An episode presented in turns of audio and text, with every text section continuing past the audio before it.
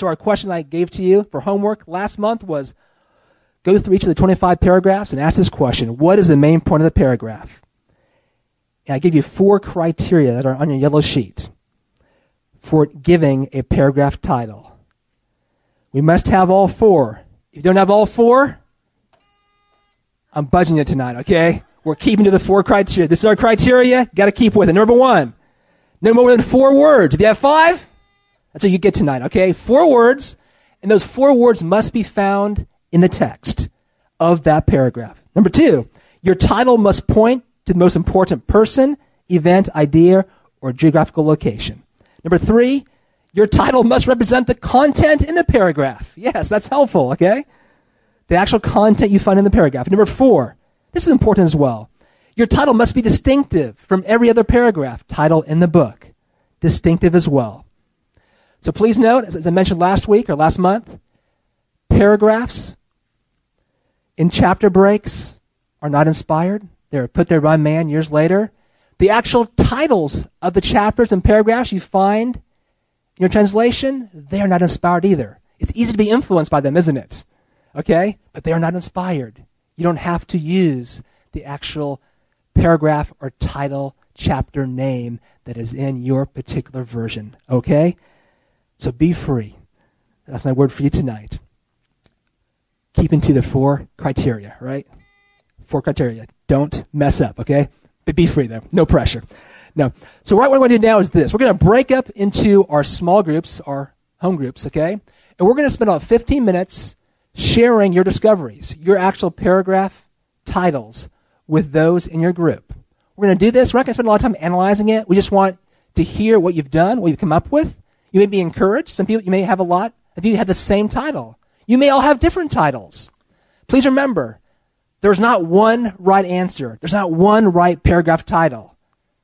With that said, some answers are better than others. We'll try to draw that out tonight, okay? But there is not one answer. So I'm not going to give you a master sheet tonight, okay? Of all the answers, because there's not just one answer.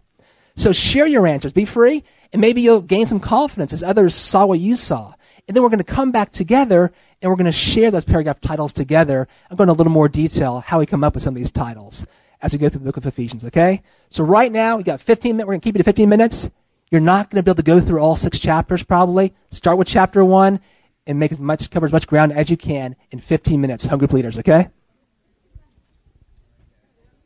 T. Conciseness. It is an art.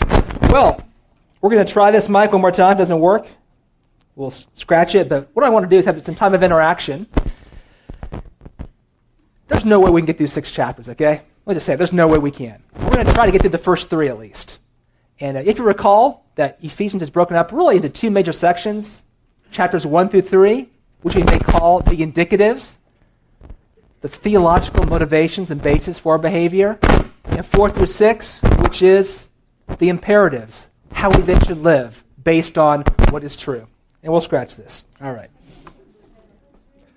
We'll go with this. We have two. Okay.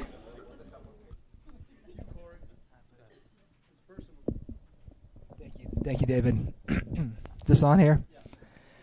So we're going to at least hit the first three chapters here this, this evening. We'll go farther if we can. Looking at the indicatives. What is true about us in Christ? So first I want you to hear from a good friend of mine. He's going to read for us Ephesians 1. His name is Max McLean. Maybe some of you know him. My voice is uh, running out here. So I'm going to let Max. If I ever have a second life, I want to have Max's voice right here. This is the voice I want right here. Let's listen to Max McLean as he reads the entirety of Ephesians 1, and then we'll discuss the paragraphs after that. Body and the mind, and were by nature children of wrath, like the rest. Ephesians 2. And you were dead. Here we go. The letter of Paul to the Ephesians, chapter 1. Paul, an apostle of Christ Jesus by the will of God, to the saints who are in Ephesus and are faithful in Christ Jesus, grace to you and peace from God our Father and the Lord Jesus Christ. Blessed be the God and Father of our Lord Jesus Christ, who has blessed us in Christ with every spiritual blessing in the heavenly places, even as he chose us in him before the foundation of the world, that we should be holy and blameless before him. In love he predestined us for adoption through Jesus Christ according to the purpose of his will, to the praise of his glorious grace, with which he has blessed us in the beloved.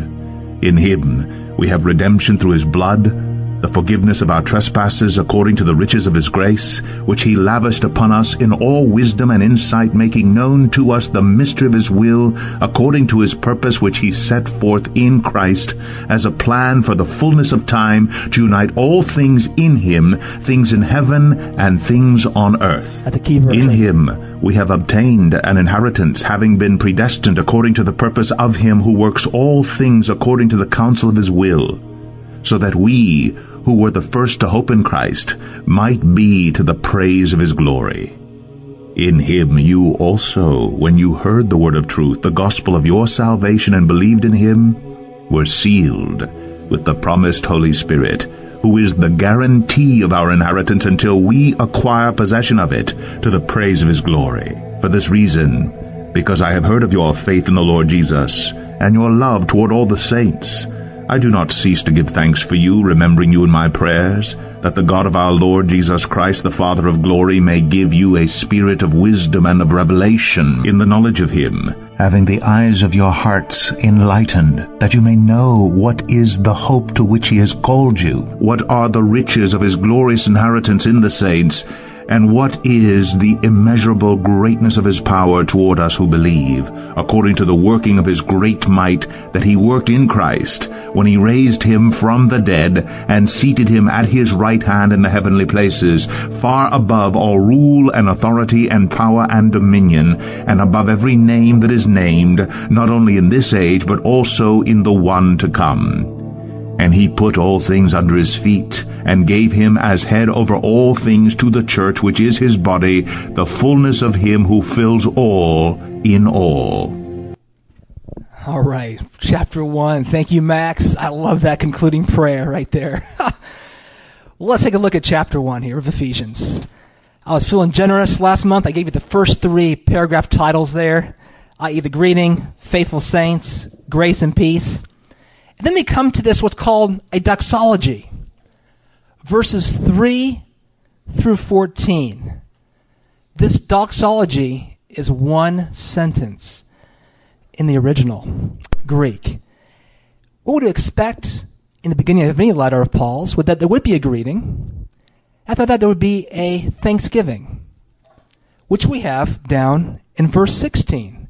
But what's unique about Ephesians here is Paul adds this wonderful doxology of praise, giving praise to God the Father and the Son and the Holy Spirit in this doxology. And in fact, in this doxology, what we have are the different themes that are going to emerge that he is going to later elaborate on in his letter to the Ephesians. So a critical part to this letter is this doxology. I proposed to you last month that verses 3 through 10, the first paragraph here of the doxology, we could entitle every spiritual blessing that we have received as believers in Christ. So our assignment really began with this next paragraph, paragraph four, which is really a continuation of this doxology, of this one sentence.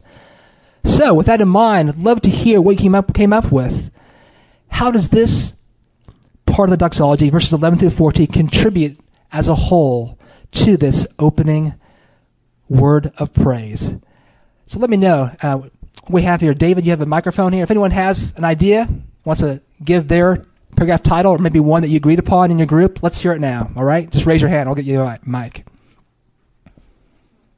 Who dares to be the first one? All right. Predestined in Christ.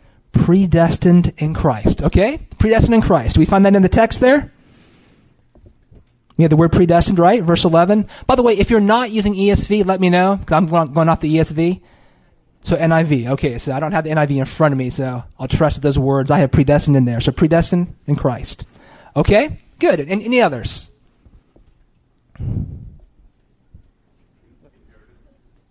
Okay, inheritance with this theme inheritance. That word inheritance comes up, I think, for the first time here in these verses.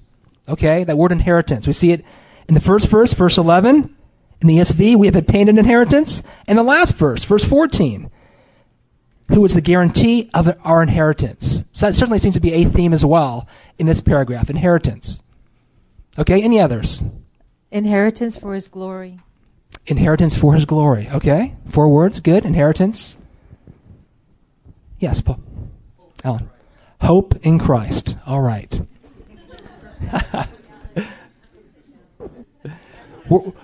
yeah, hope in Christ. We'll try that. Yeah, I just want to make sure we hear it for the recording. I'll, I'll repeat it so you have to walk around. Thank you, bro. So already we have a variety of different paragraph titles, right, for this paragraph. Predestine's not a bad one, but we do see that coming up, this idea of us being chosen in that first paragraph of the doxology as well, right? Even as he chose us in him, verse 4. So, not bad, but we see that surface there. So I want to ask, what is unique about this paragraph, 11 through 14? I think the word inheritance is brought up for the first time. That is one of our spiritual blessings. We've been given every spiritual blessing, and one of those Paul seems to be highlighting is our inheritance. What that exactly means, we're going to look at later, okay? But we see it there. There's one other thing that I see as well that's unique to this paragraph. And that's the role of the Holy Spirit in here as well. Oh, we see Jenny, like that? Okay. Yeah. Yeah. Give him the high five there. No.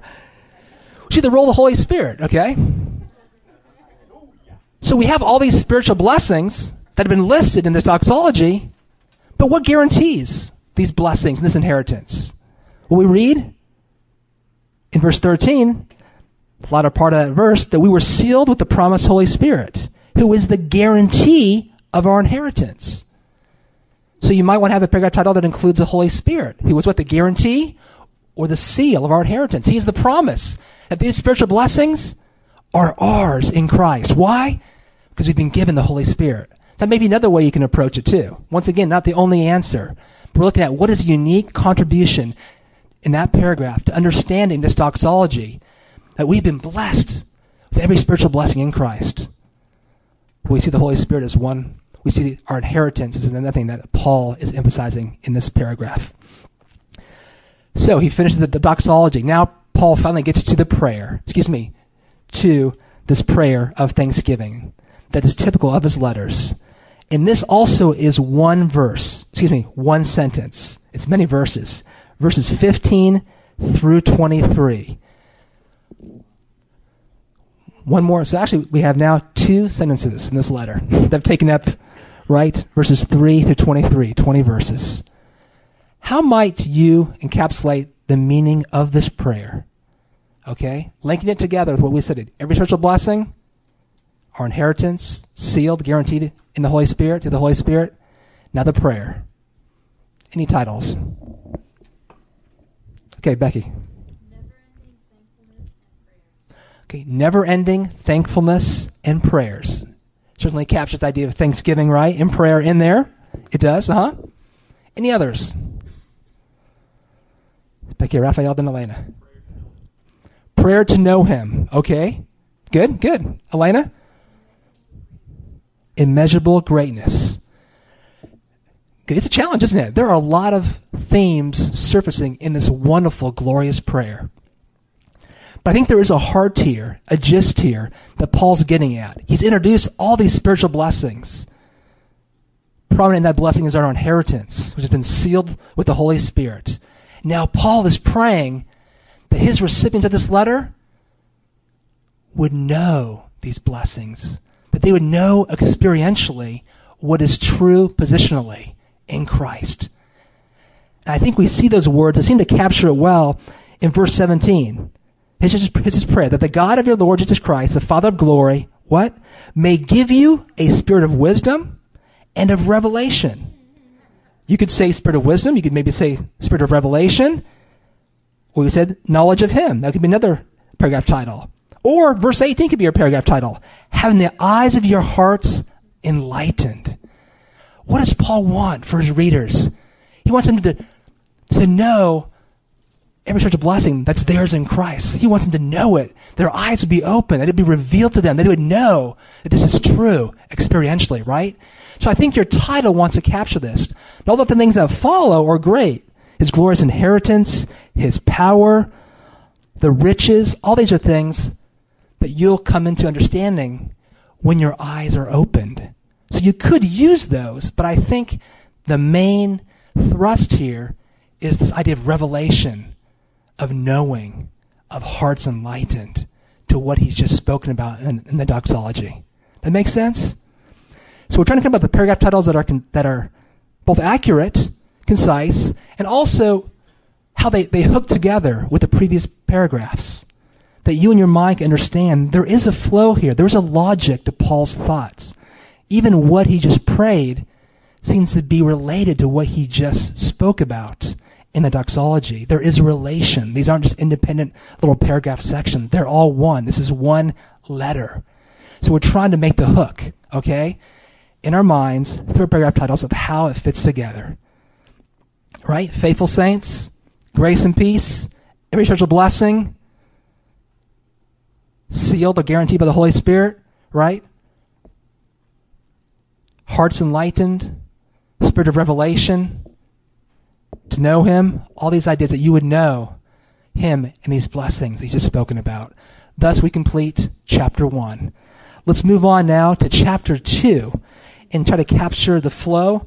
I want you to hear from Max. I know you've read this before, but if you have the ESV, you might just want to follow along again. Just let your eyes settle upon the words as he reads them, just to have these fixed in your mind. So let's listen now to Ephesians chapter 2. Ephesians 2 And you were dead in the trespasses and sins in which you once walked, following the course of this world, following the prince of the power of the air, the spirit that is now at work in the sons of disobedience, among whom we all once lived in the passions of our flesh, carrying out the desires of the body and the mind, and were by nature children of wrath, like the rest of mankind. But God, being rich in mercy, because of the great love with which he loved us, even when we were dead in our trespasses, made us alive together with Christ. By grace you have been saved, and raised us up with him, and seated us with him in the heavenly places in Christ Jesus, so that in the coming ages he might show the immeasurable riches of his grace in kindness toward us, in Christ Jesus. For by grace you have been saved through faith. And this is not your own doing. It is the gift of God, not a result of works, so that no one may boast. For we are his workmanship, created in Christ Jesus for good works, which God prepared beforehand that we should walk in them. Therefore remember that at one time you Gentiles in the flesh, called the uncircumcision by what is called the circumcision, which is made in the flesh by hands, remember that you were at that time separated from Christ, alienated from the commonwealth of Israel, and strangers to the covenants of promise, having no hope, and without God in the world. But now, in Christ Jesus, you who once were far off have been brought near by the blood of Christ. For he himself is our peace, who has made us both one and has broken down in his flesh the dividing wall of hostility by abolishing the law of commandments and ordinances, that he might create in himself one new man in place of the two, so making peace and might reconcile us both to God in one body through the cross, thereby killing uh, the hostility. And he came and preached peace to you who were far off, and peace to those who were near.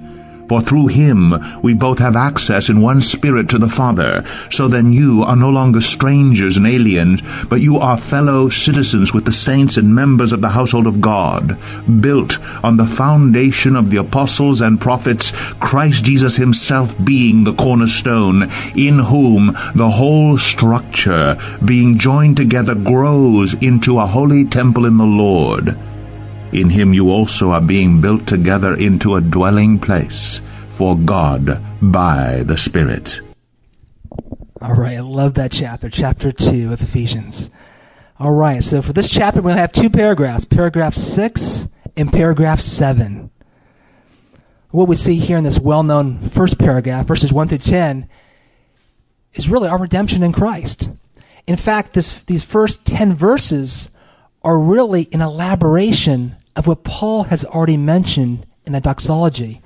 Look at verses back at chapter 1, verses.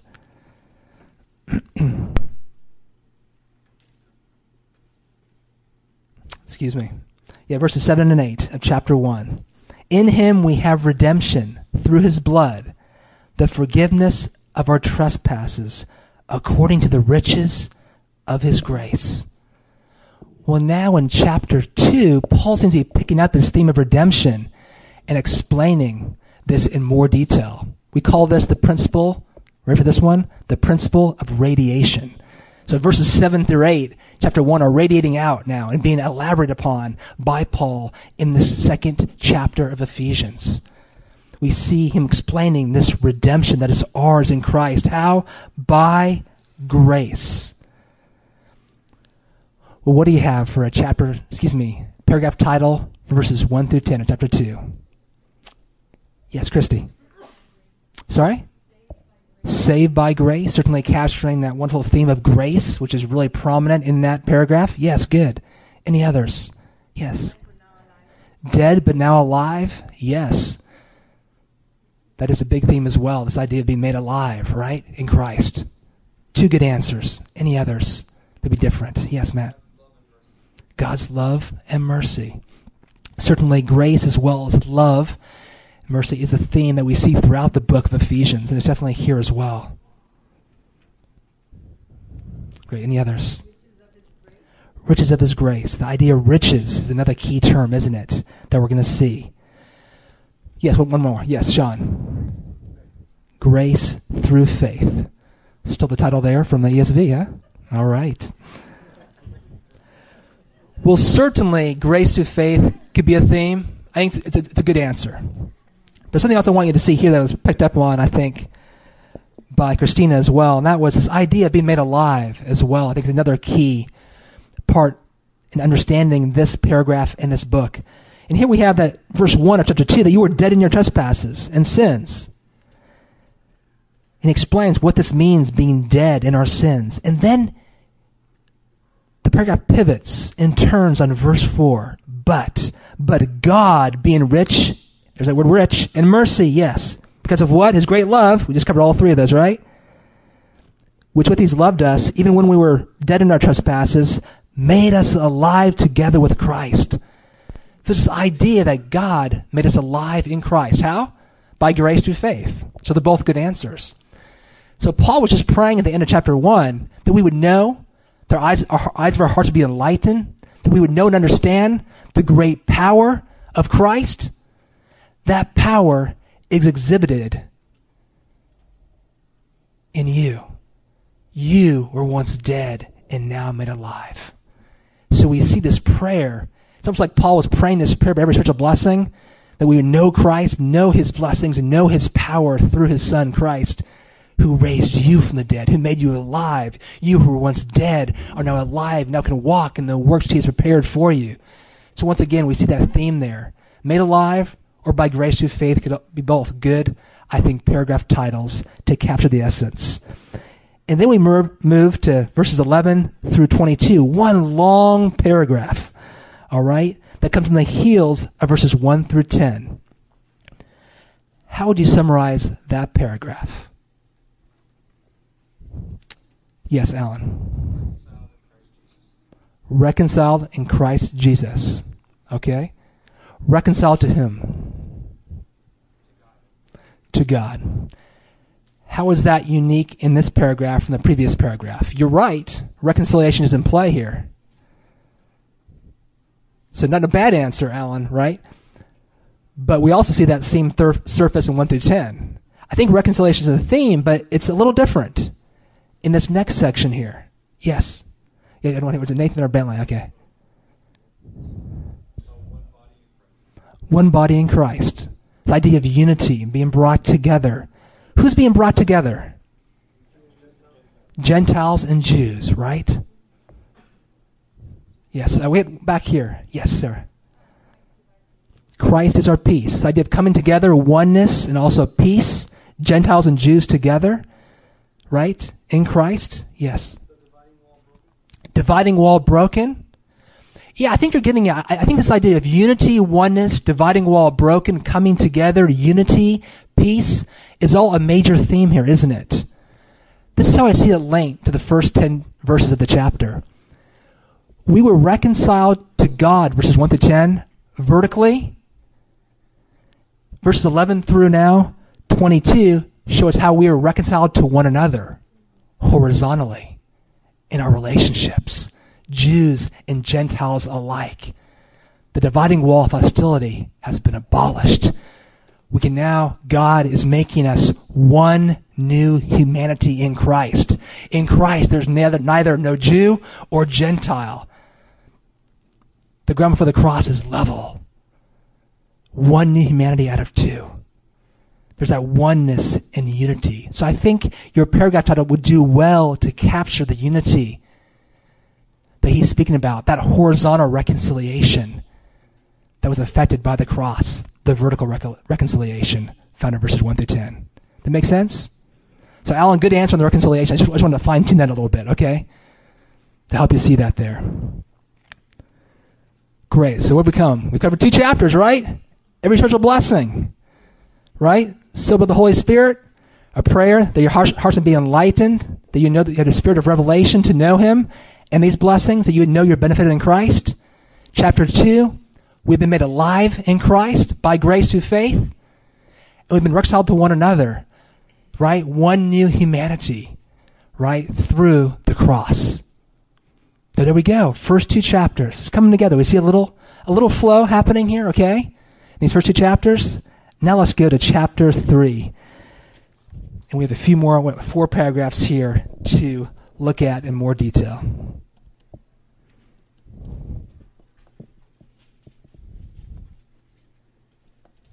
All right. Ephesians 3. For this reason, I, Paul, a prisoner for Christ Jesus on behalf of you Gentiles, assuming that you have heard of the stewardship of God's grace that was given to me for you, how the mystery was made known to me by revelation, as I have written briefly. When you read this, you can perceive my insight into the mystery of Christ, which was not made known to the sons of men in other generations, as it has now been revealed to his holy apostles and prophets by the Spirit. This mystery is that the Gentiles are are fellow heirs, members of the same body, and partakers of the promise in Christ Jesus through the gospel. Of this gospel I was made a minister according to the gift of God's grace, which was given me by the working of his power. To me, though I am the very least of all the saints, this grace was given to preach to the Gentiles the unsearchable riches of Christ, and to bring to light for everyone what is the plan of the mystery hidden for ages in God who created all things, so that through the church the manifold wisdom of God might now be made known to the rulers and authorities in the heavenly places. This was according to the eternal purpose that he has realized in Christ Jesus our Lord, to whom we have boldness and access with confidence through our faith in him. So I ask you not to lose heart over what I am suffering for you, which is your glory. For this reason I bow my knees before the Father, from whom every family in heaven and on earth is named, that according to the riches of his glory he may grant you to be strengthened with power through his Spirit in your inner being, so that Christ may dwell in your hearts through faith, that you, being rooted and grounded in love, may have strength to comprehend with all the saints what is the breadth and length and height and depth, and to know the love of Christ that surpasses knowledge, that you may be filled with all the fullness of God.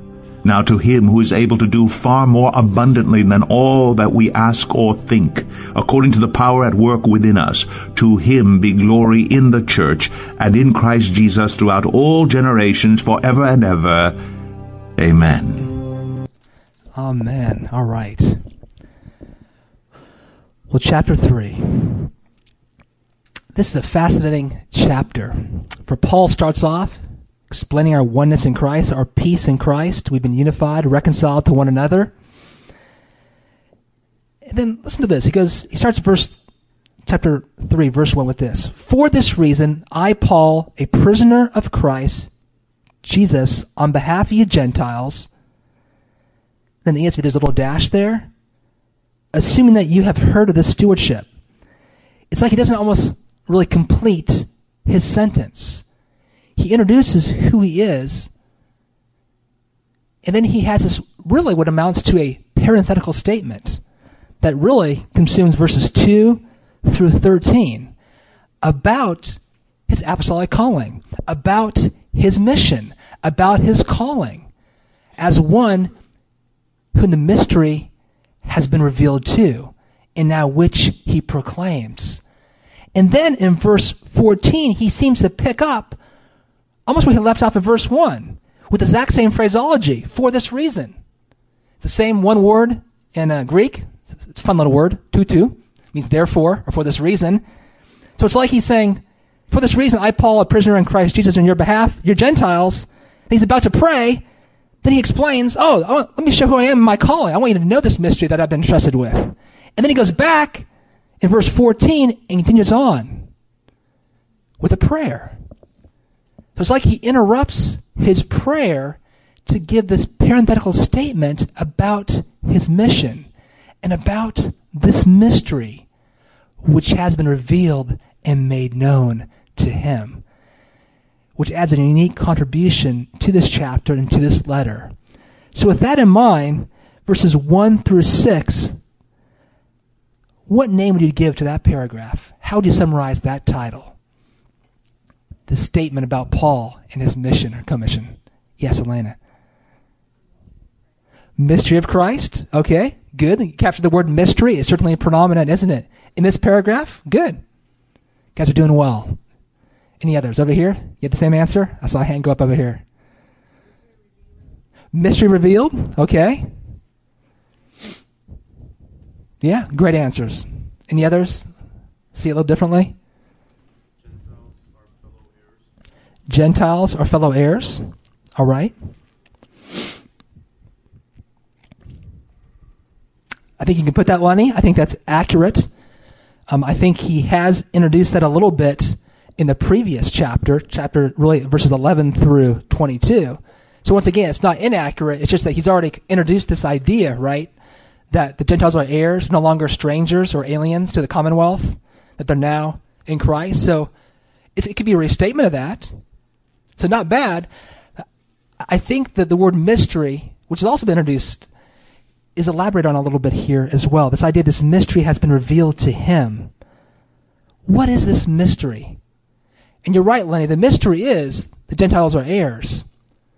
Still a question here, though. Why is that a mystery? Because Lenny's right, the, the, the, Gentiles are heirs.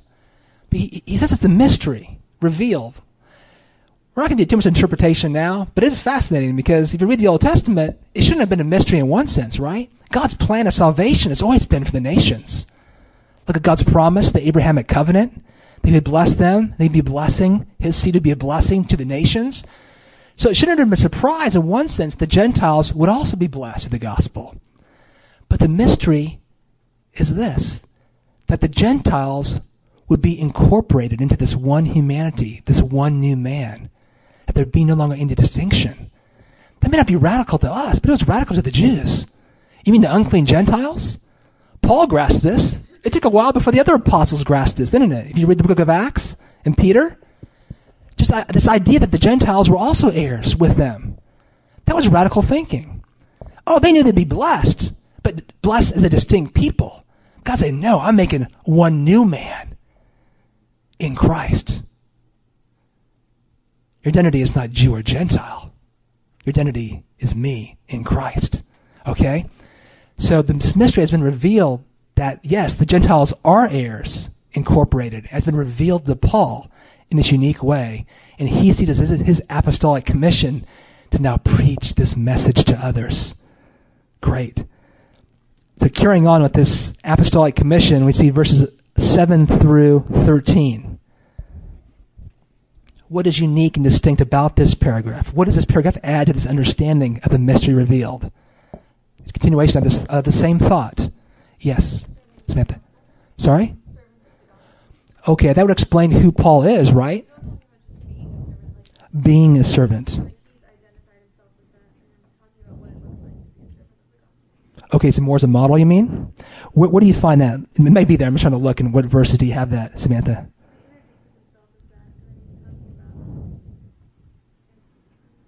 In verses 7 through 13?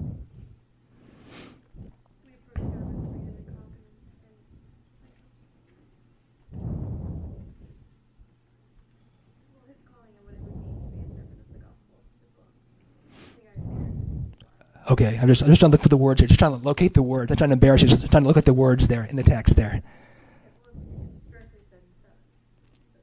Okay, gotcha. In, my, in the ESV, it's a minister according to the gift. Okay, gotcha. So it's servant. What, what, what version do you have? Okay, so NIV, it's a servant of the gospel. Okay, that would that would share what how Paul saw himself, right? His identity as one in his calling. Okay, any others? Yeah, Nathan.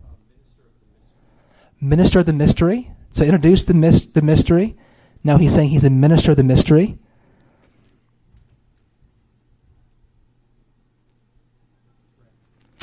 Yeah, it, might be an elaboration of that. He introduces the mystery in, in that first part. But he now says, I'm a minister of this mystery. It's been revealed to me. Now I, I minister. I'm a servant of this. Okay? To the church. Ah. I think that's key. I think that's key.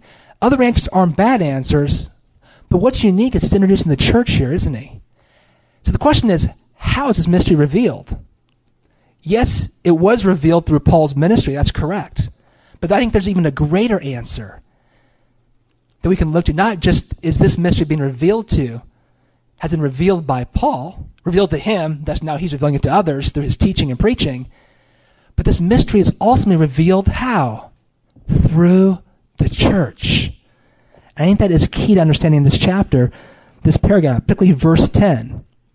So that through the church, the manifold wisdom of God might be now be made known to the rulers and authorities in the heavenly places. You catch that? The mystery has been revealed to Paul. Ah, this mystery has now been revealed to the cosmos, to all spiritual authorities and rulers. How? Through the church. As we gather, Jew, Gentile alike, together as one, one people in Christ, we testify to the truth and reality of Christ's supremacy and his work of redemption in our lives. We are witnessing not only to fellows, friends, family, we are witnessing to the powers that be in the cosmos as well, to all creation of who Christ is. That's pretty powerful, isn't it? That'll preach. We're going to talk about that a little later on, okay? We're not preaching or interpreting today. I just want to give you a little taste there. So I think that would be key understanding that chapter. Not the only answer, but I think it might be a better answer only because it elaborates on how this mystery is revealed, which we first talked about in verses 1 through 6 of chapter 3. And then, um, I put through the church. Yeah. So mystery revealed through the church. It may not be a complete sentence, so when I put the two together, see, mystery revealed, verses 1 through 6 through the church. Bingo. It fits. It flows, right? Mystery revealed two words in the first paragraph. The second paragraph, chapter 3, is through the church. You see how that flows in my mind? I, so I'm not looking at, at complete sentences for each, each paragraph. I want to understand the main thoughts and how they flow together. So that helps me. Mystery revealed. It was revealed to Paul initially. So it's good to know that. But how's it revealed? Ah, through the church. Okay, bingo. And then we go into a prayer. His second prayer of the letter. Remember chapter 1, end with a prayer? Now chapter 3 ends with a prayer. And we have two paragraphs in this prayer. Okay? Our 10th and 11th paragraph, but they're really one prayer. Once again, a lot going on in this prayer. How can we summarize this prayer? and perhaps make any connections to what we just talked about as well. This is tough, I realize, when we get to these. There's a lot of clauses in Paul's writing. It's hard sometimes to discern what is the main point. He's broaching so many different wonderful spiritual truths. I'm trying to distill it down. What is the essence of what Paul is communicating and interceding for regarding the saints in Ephesus and those who received his letter? Verses 14 through 19, paragraph 10. Any ideas? Yes, Russie.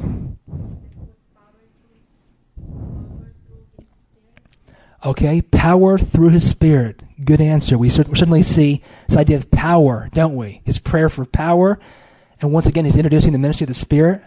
It radiates in verses, I think, 10 and 11 in chapter 1, this idea of the role of the Spirit. He's elaborating on that as well. The role of the Spirit. Power through his spirit. Good. Any others? Yes, Bentley and then Marcos. To know Christ's love. To know Christ's love. Okay, good. There's definitely a theme of love in there that you know, right?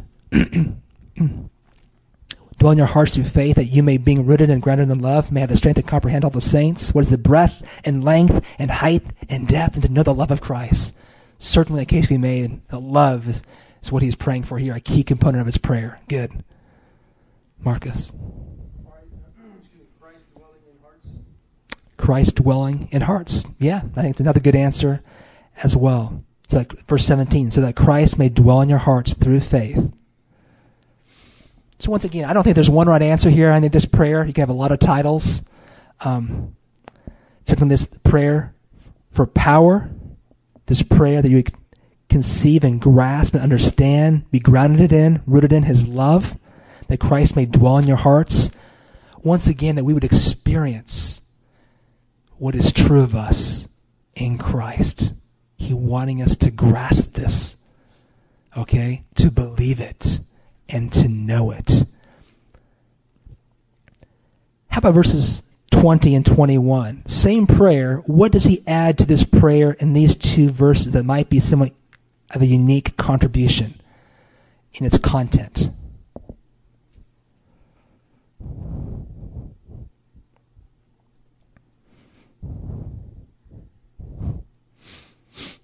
Yes, go for it, Christy.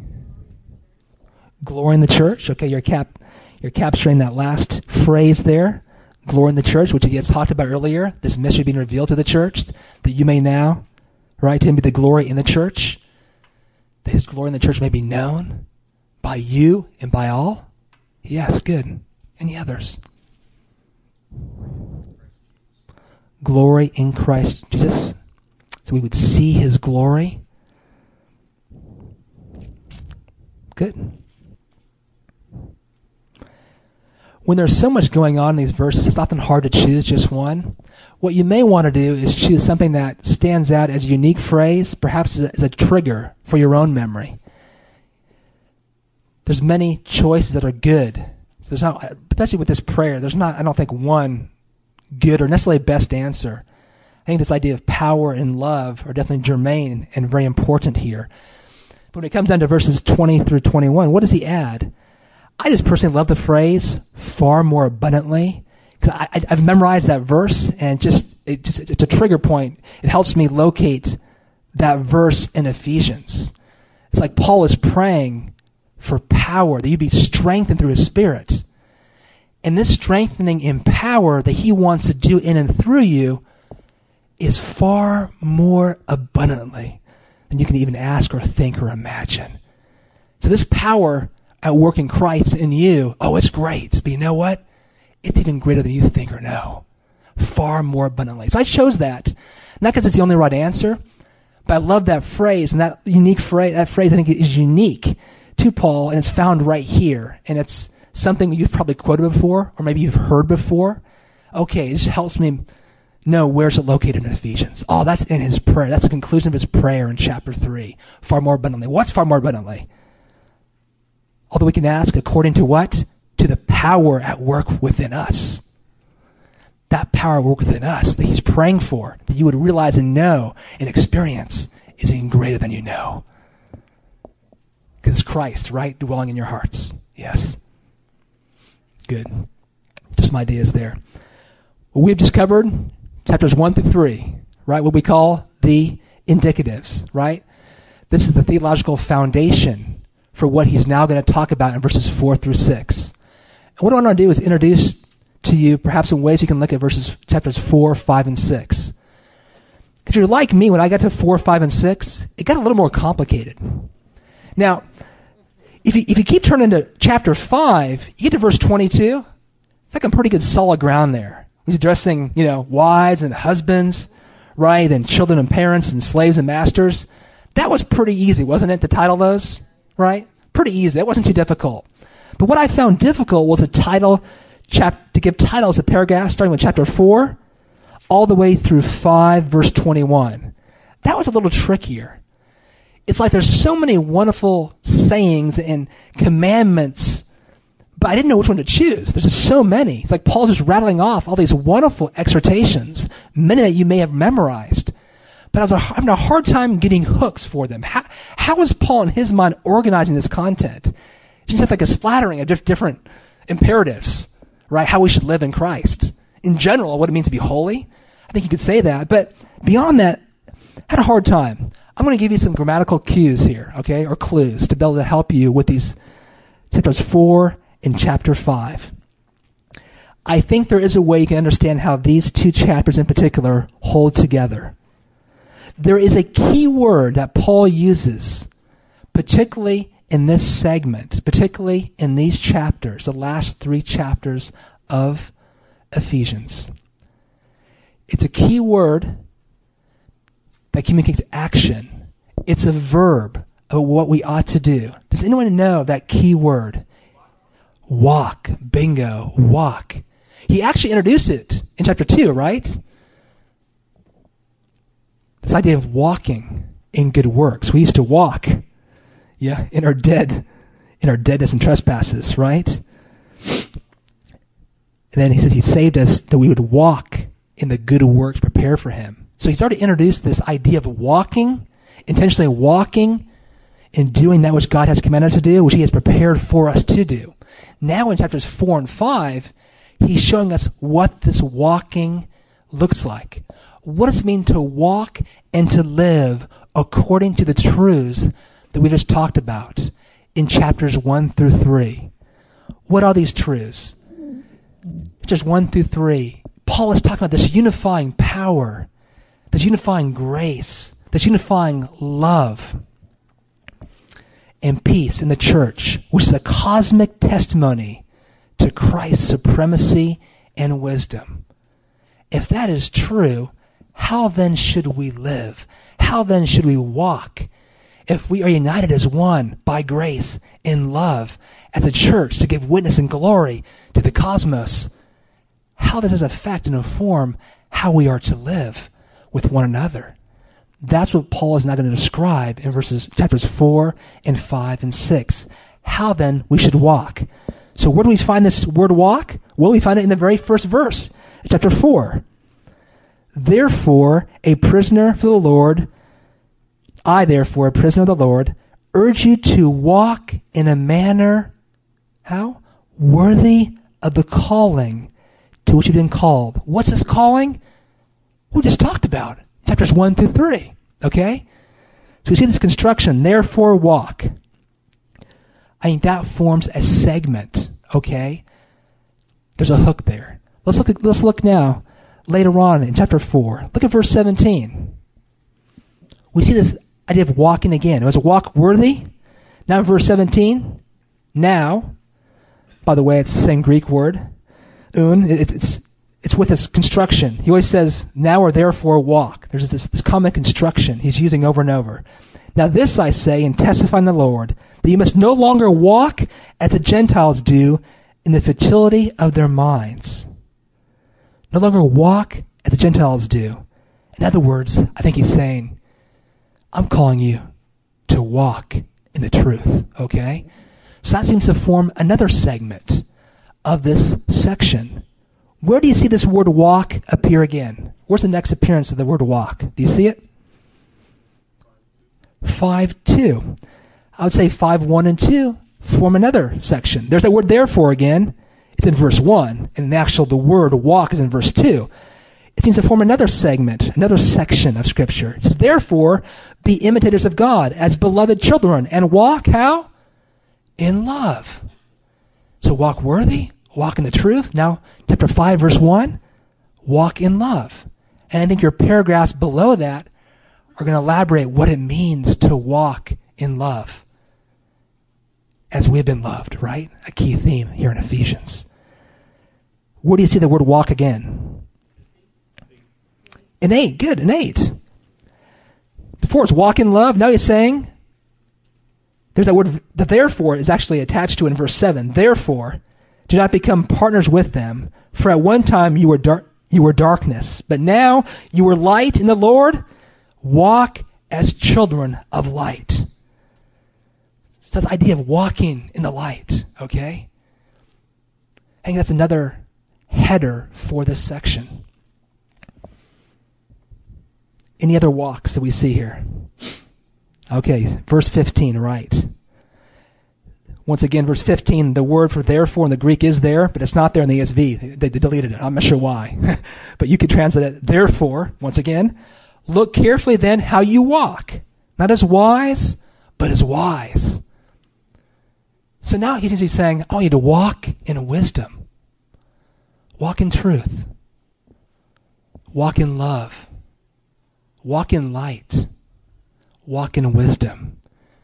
See, all these themes that he surfaced in chapters 1 through 3, 3 of love, of wisdom, right, are now being used to form the imperatives of how we should now live, how we should then indeed walk. That helps me. I want to get that to you because it's not always apparent, but I just want to get that to you to help you with the different segments found in chapters 4 and 5. So now when you do your paragraph titles, that may help you, okay? identify the, the paragraphs that fall underneath the different segments or sections, okay? Under these themes of walking, how we should then walk. And then we get to chapter 5, verse 22. And once again, these are a little easier, aren't they?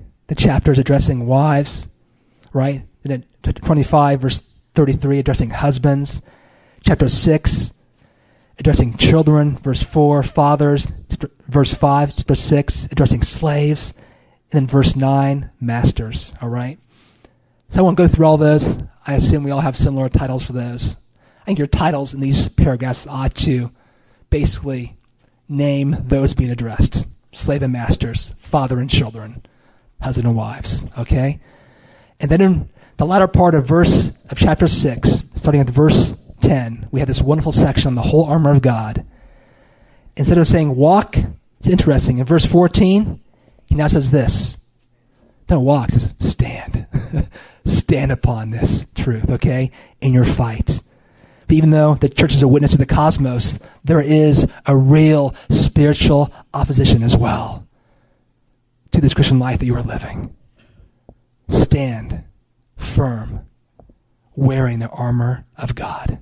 And that can just be your title for the whole section there Armor of God.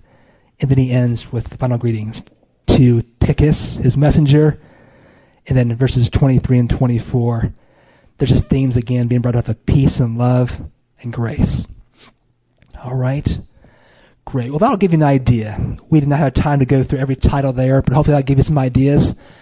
That's what you may want to do. You may want to, perhaps you want to adjust your paragraph titles for chapters 4 and 5 more along the lines of this walking theme. You don't have to, just an idea for you if you are struggling to find a consistency or a link in the different paragraphs.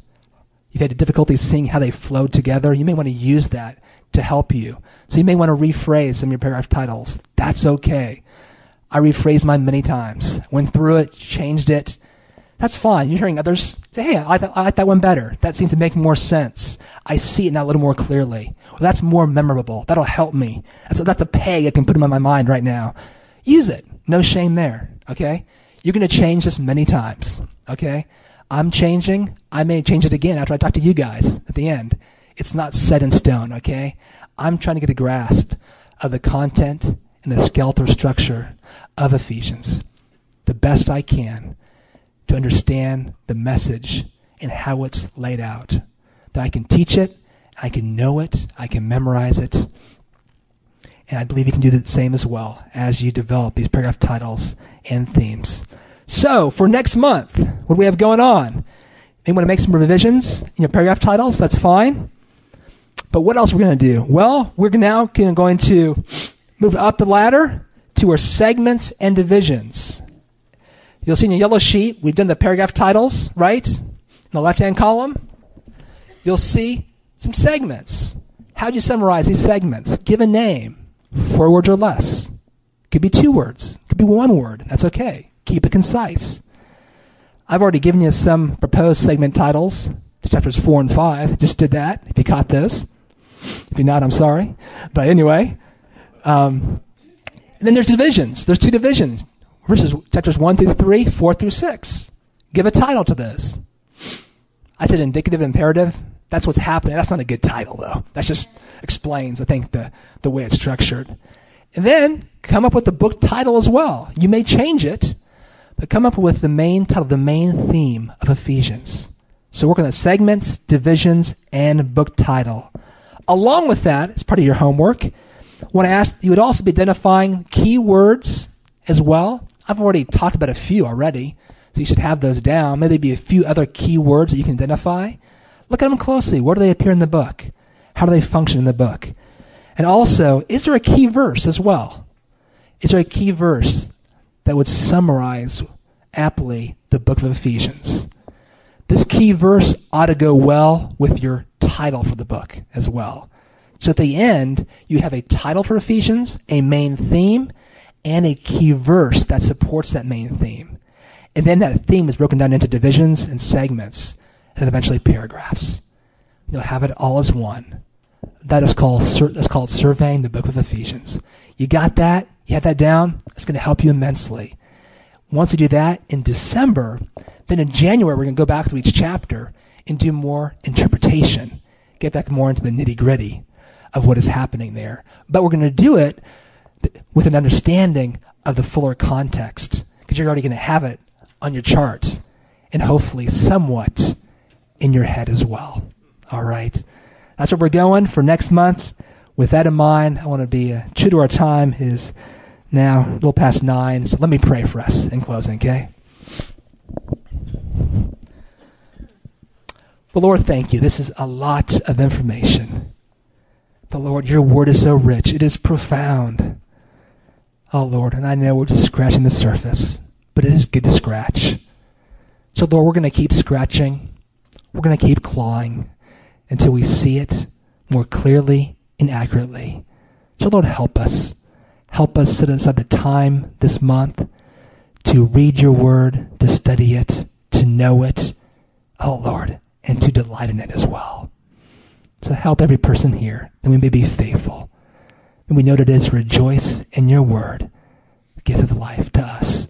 May it be our bread. May it be our sustenance in the days to come, we pray. Amen. Amen. All right. We'll be back here next month, second Wednesday of December. I believe we'll be back in the same room, but we'll confirm that through your Palm Vista Informed as well. All right? All right, guys. Thanks.